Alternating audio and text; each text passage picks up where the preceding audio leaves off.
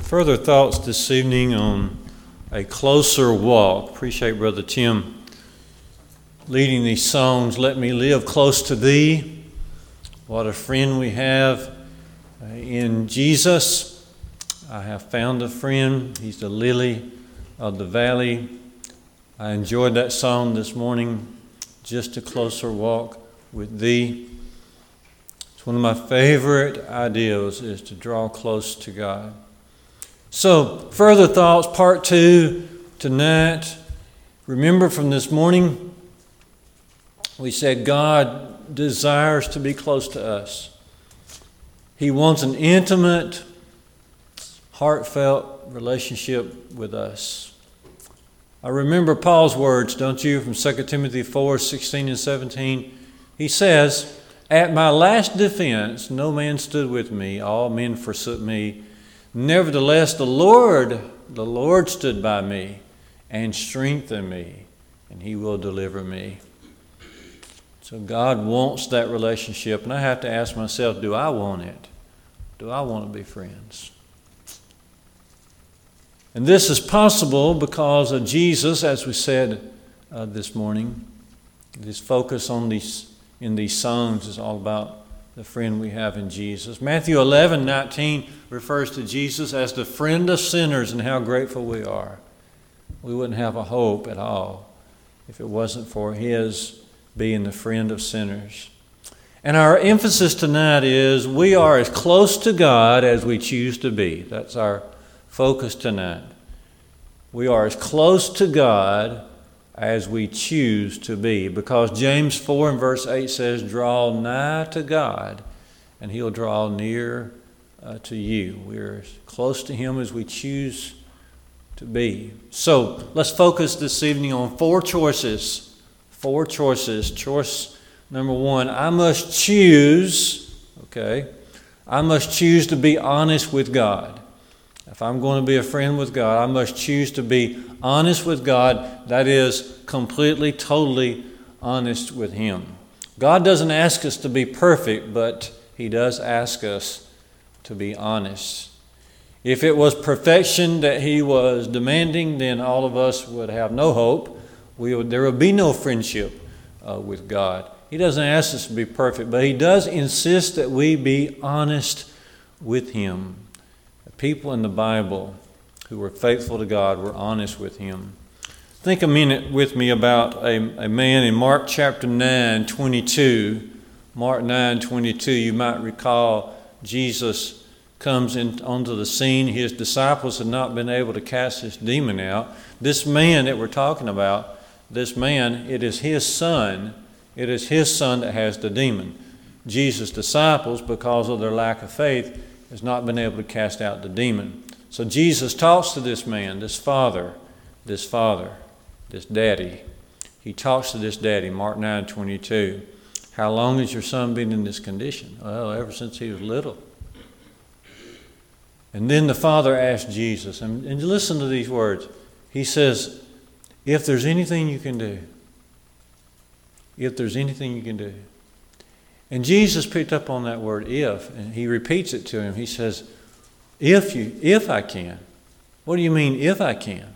All things are possible with God. And then the, the Father, just as honest as the day is long, the Father looks at Jesus and says, I believe, help my unbelief. You see that there in Mark 9? I believe, help my unbelief. Boy, that's just as honest as. Have you ever said that to God? That's, that's honest. That's honest. We think about the prodigal as he finally came to himself in Jesus' story in Luke 15. He came to himself, Luke 15, 17, and he decided, here's what I'm going to do, and here's what he did do. He said, I'm going, I'm going to go home to my father, and I'm going to say, Father, I have sinned against you in heaven. And I'm going to say this make me as one of your hired servants. I'm no, I'm no longer worthy to be called your son. Make me as one of your hired servants. Boy, that's, that's coming clean with God. That's honest. That's, that's what it takes. If we want to be friends with God, that's what it takes. You remember 2 Samuel 12 that uh, God sent the prophet Nathan to talk to David about his sin with Bathsheba and against Uriah the Hittite. And boy, when David heard it, 2 Samuel 12 13, he just said, I have sinned. I have sinned. A little commentary on that is found in Psalm 32. I want to read that. Psalm 32, verse 5. Okay. Don't panic, just one verse. Psalm 32 and verse 5. David said, I acknowledge my sin to you, and I did not cover my iniquity. I said, I will confess my transgression to the Lord, and you forgave the iniquity of my sin. If we could just have more people as honest about their sin as David is here, then, then just the, the increase of spirituality, the, the deepness of our faith would just, um, would just be evident uh, to all. So God requires us not perfection, but, but certainly He requires, he requires honesty. He does. And so He's not looking for us to be perfect, but He is looking for us to be authentic. Okay. He wants us to be authentic with Him, sincere with Him. You know, Peter says in 1 Peter 5, verse 7, cast all your care upon Him. Open up your heart to God. That's what He wants. If we want to be a friend to God, we've got to be completely open and honest with Him. Honesty is hard to come by today, even in the church. Hard to come by. It is a failing quality, even among the best of us. Jesus wants us to be authentic. Matthew chapter 6 and verse 8, you remember as he's teaching us to pray, he says, Don't make long, pretentious prayers. Your, your Father already knows what you have need of before you ask. He, does, he doesn't want predictable, pretentious prayers. He wants us to be sincere and honest. He wants to hear our true feelings, not what we think we ought to say and think, but what we truly think, so we can start to truly grow uh, with Him. The Lord is asking uh, for honesty. I encourage all of us to read the Psalms. I've got several passages from the Psalms that I have marked about honesty, but I'll just leave it up to you to find those because it's so important. I must choose, first of all, to be completely honest with my, with my God if I want to be friends with Him. One thought that has come to me is you know, when Paul was working in the city of Ephesus, it's recorded in Acts 19. If you look down to Acts 19, that they were preaching the word and they had all kinds of opposition, but still the Lord was with them. And it says, Many of those that believed came and they confessed their sins and they, they, brought, they confessed their deeds. Evidently, some of the Christians in that area of Ephesus have begun to drift back into some of the ridiculous religions that were um, among the heathen in those days. And they heard Paul preach and they, they saw the works of God and they examined their own heart and they came confessing their sins and bringing their confessing the deeds they've been doing. They even brought the books that they had been um, inquiring, the books of, of um, that had to do that were associated with these different religions these spiritualist books, and they came and burned them. Burned them. In other words, they were saying, Yes, Lord, you have been right, you are right, I have been wrong, and here is my confession. I acknowledge my sin to you. Here is my here is one thing I'm doing. I'm going to burn these books and turn away from all of this. Okay, so I must choose to be honest with God. The second choice I must make is I must choose to obey God. I must choose to obey God uh, in faith. We obey God because of the example of Jesus. Don't we love it when we read in Matthew 3 17, Jesus has come to the Jordan to be baptized of John. And God speaks from heaven and says, This is, this is my beloved Son in whom I am, in whom I am well pleased. Well, this is the beginning of Jesus' ministry, but it shows us that all those years of silence, All those 30 years, we, we hardly know much at all about Jesus from when he was real little, a little episode there when he was 12, but we don't know much. But we do know this all those years he was obedient, he lived obediently. He was obedient to his Father. This is my beloved Son in whom I am well pleased. Now, we are, we can be, we can be friends with God, but we are not his equals. We are friends with God. Okay, we're still thinking about this ideal here. Okay, it's ideal. I must choose. I must choose to obey Him if I'm going to be His friend. But we've got to remember that we can be friends with Him, but we'll never be His equal. We're not His equals. We referred to Ephesians 4 and verse 6 this morning. Actually, Paul is speaking about the ones there in Ephesians 4, beginning in verse 4. There's, there's one body and one spirit, you, even as you are called, and one hope if you're calling, one Lord and one faith and one baptism. Then he gets to God. One God and Father of all, now notice this, who is above all and through all and in you all. But first of all, God is above all. He's above all.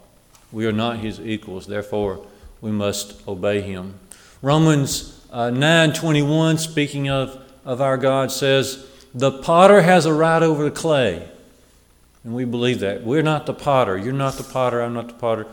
We, we are the clay. The potter has the right over the clay. And so we obey him because we are not his equals. But if we're going to be friends of God, we got to obey him.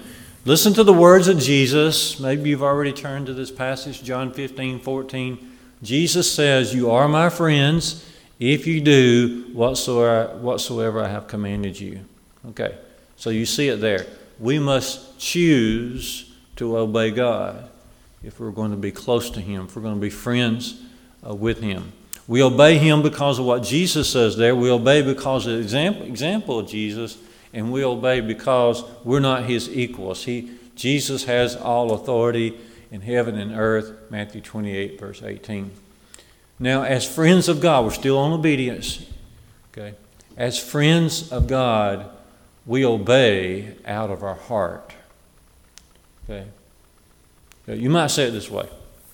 Okay, we obey because what Jesus said there in John 15, 14. Okay. And we obey because the example of Jesus is so tremendous. Okay.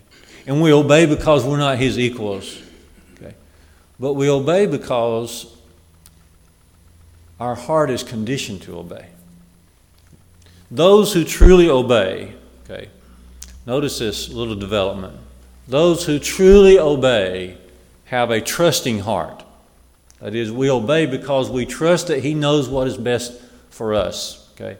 Is, is that your thought toward God?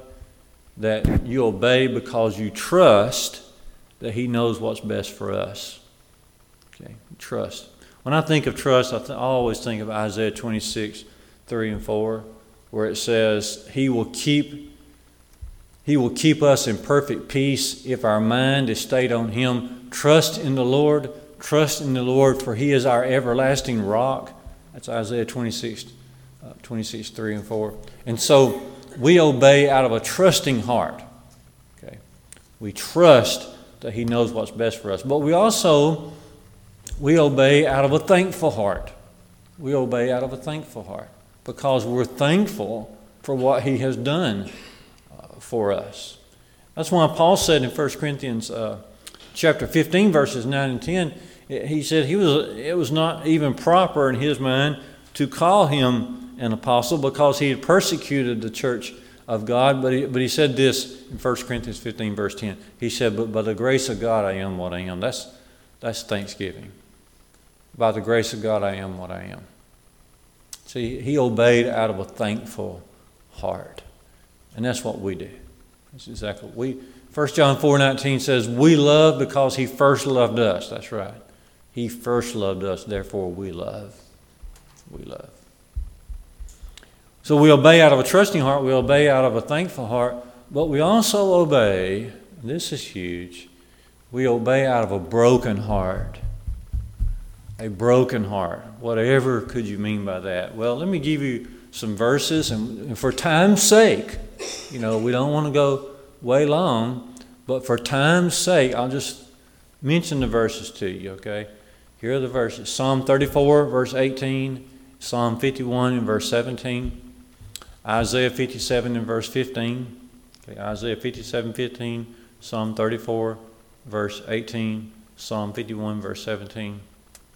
All speak of how that God draws near to those of a broken heart. A broken heart. Okay. Now, that is a heart that is broken by sin. And this person's sin has been made aware to him or her. And all the pride, all the pride is just drained out of that heart. And now that person with the broken heart has just is just before God saying, Lord, Lord, here I am, what must I do? See. God draws near to those of a broken heart. This makes perfect sense. For one thing, Jesus there in Matthew 5 and verse 3, Beatitudes, he says, Blessed are those who are poor in spirit. And then right after that, he says, Blessed are those that mourn. So the two go together. Okay? The poor in spirit is that humility, and those that mourn are those who mourn over their sins. They, they, they mourn over their condition because of their sins. Okay? You put that together, blessed are the poor in spirit, blessed are those who mourn, blessed are the meek, and you've got some good attitudes being formed there. Okay?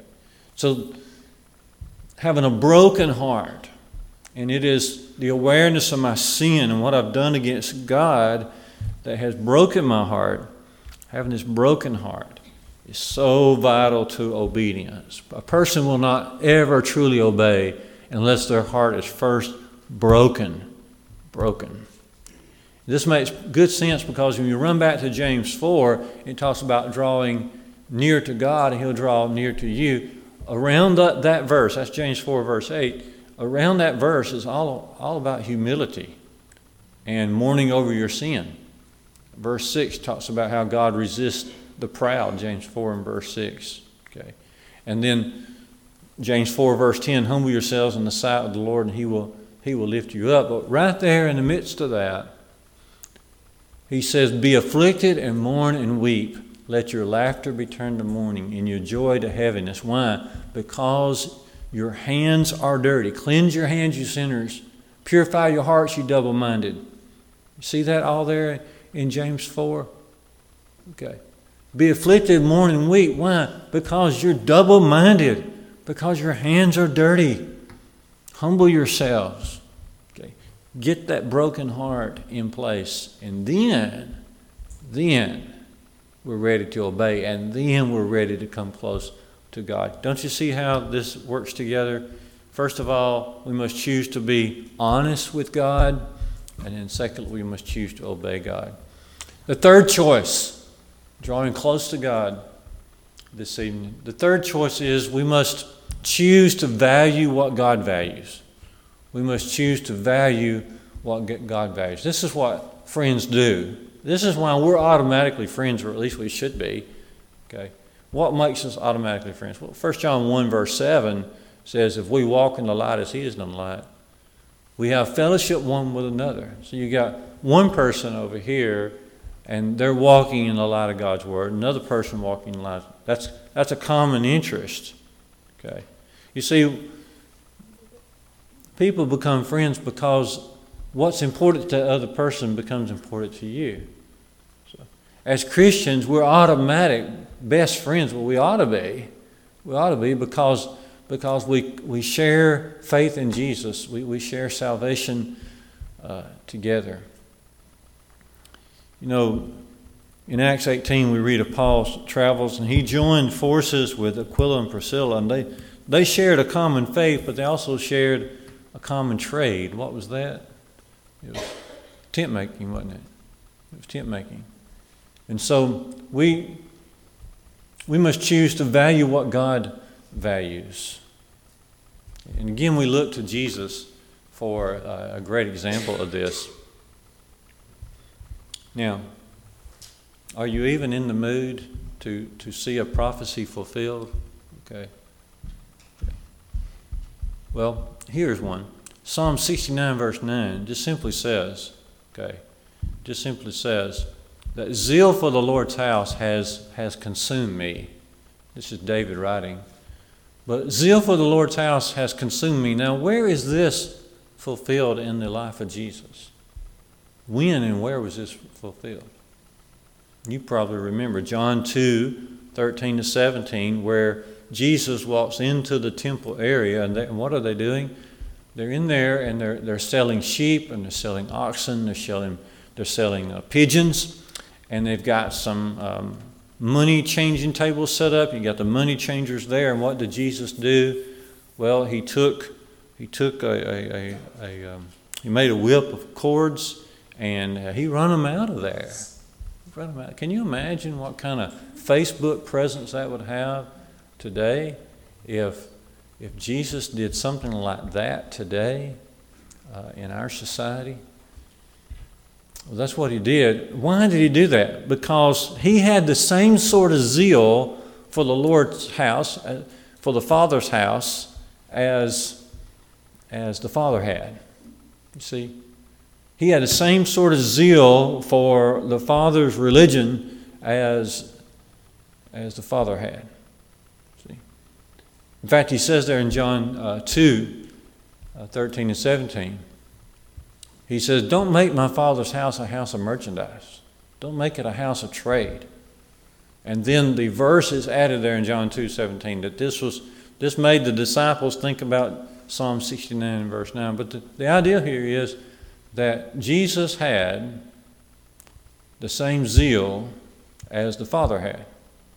And that's why we read in John 10, verse 30, that where Jesus said, I and the Father are one. They were one because they had the same values. And if we want to be friends with God, we've got to value what He values. Now, the simple question is what does He value? What does He value most of all? We know this almost in an instinctive way, but 1 Timothy 2, verse 4 says, God would have all men to be saved and come into the knowledge of the truth.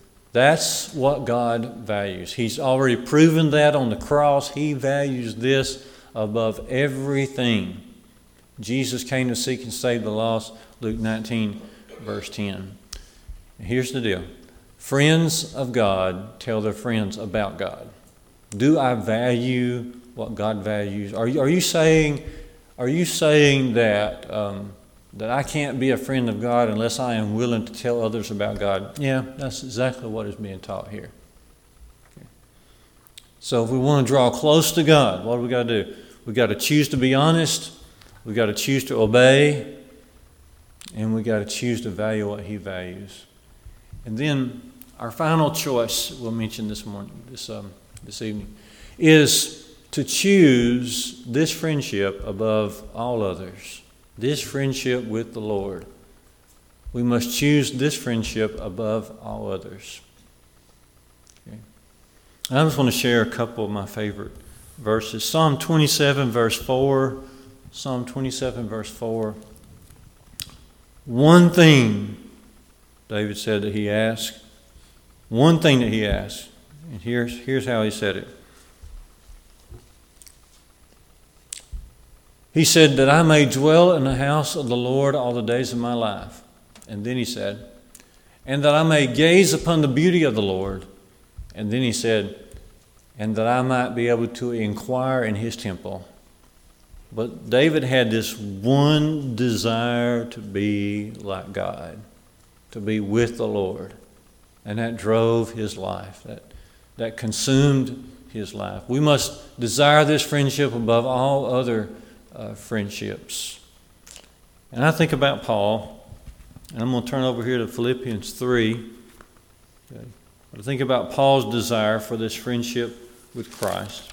I know pretty good Philippians 3 and verse 10, where Paul says his, his ultimate goal, his ultimate goal was to know Christ and the power of his resurrection and the fellowship of his sufferings. Okay. I also want to read from Philippians 3 and verse 8, where Paul says, I count everything as lost because of the surpassing worth of knowing Christ Jesus my Lord. For his sake I have suffered the loss of all things and count them as rubbish in order that I may gain Christ and be found in him. Those are kinds of words that you just read over and over again because Paul illustrates, Paul explains, Paul puts words to the thoughts that ought to be in our hearts. We got to desire it more than anything. So those are the four choices that we that we must make. And we go back to our first statement here. We are as close to God as we choose to be. It does not happen by accident. It must be intentional. So how much do I desire it? How much do you, do you, do you desire? How much am I willing to give up? What is it worth uh, to me? Paul said it's worth everything. This friendship, this knowing Christ, is worth the entire world. He, he was willing, and basically, he did give it all up for friendship with Jesus. Well, I've enjoyed today thinking about a closer walk with God. It may not have helped anybody but me, but that's worth the time to me. As I said this morning, I believe these thoughts are some of the most valuable thoughts that we will entertain all year long.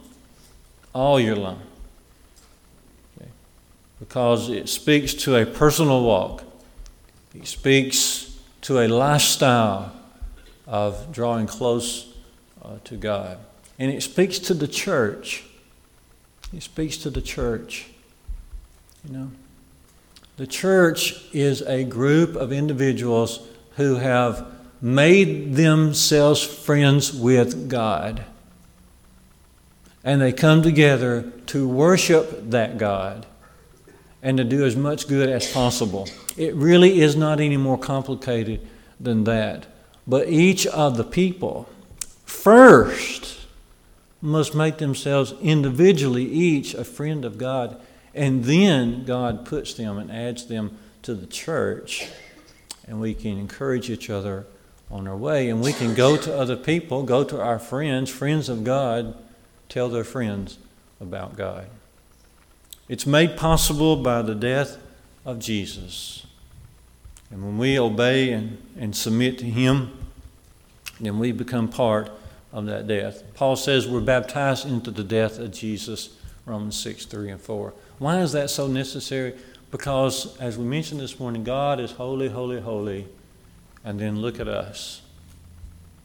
It's impossible to bridge that gap on our own. There's only one way, and that's through our Lord Jesus. What a friend we do have in Jesus. Will you come home to Him this evening, even right now, as we stand together, as we sing?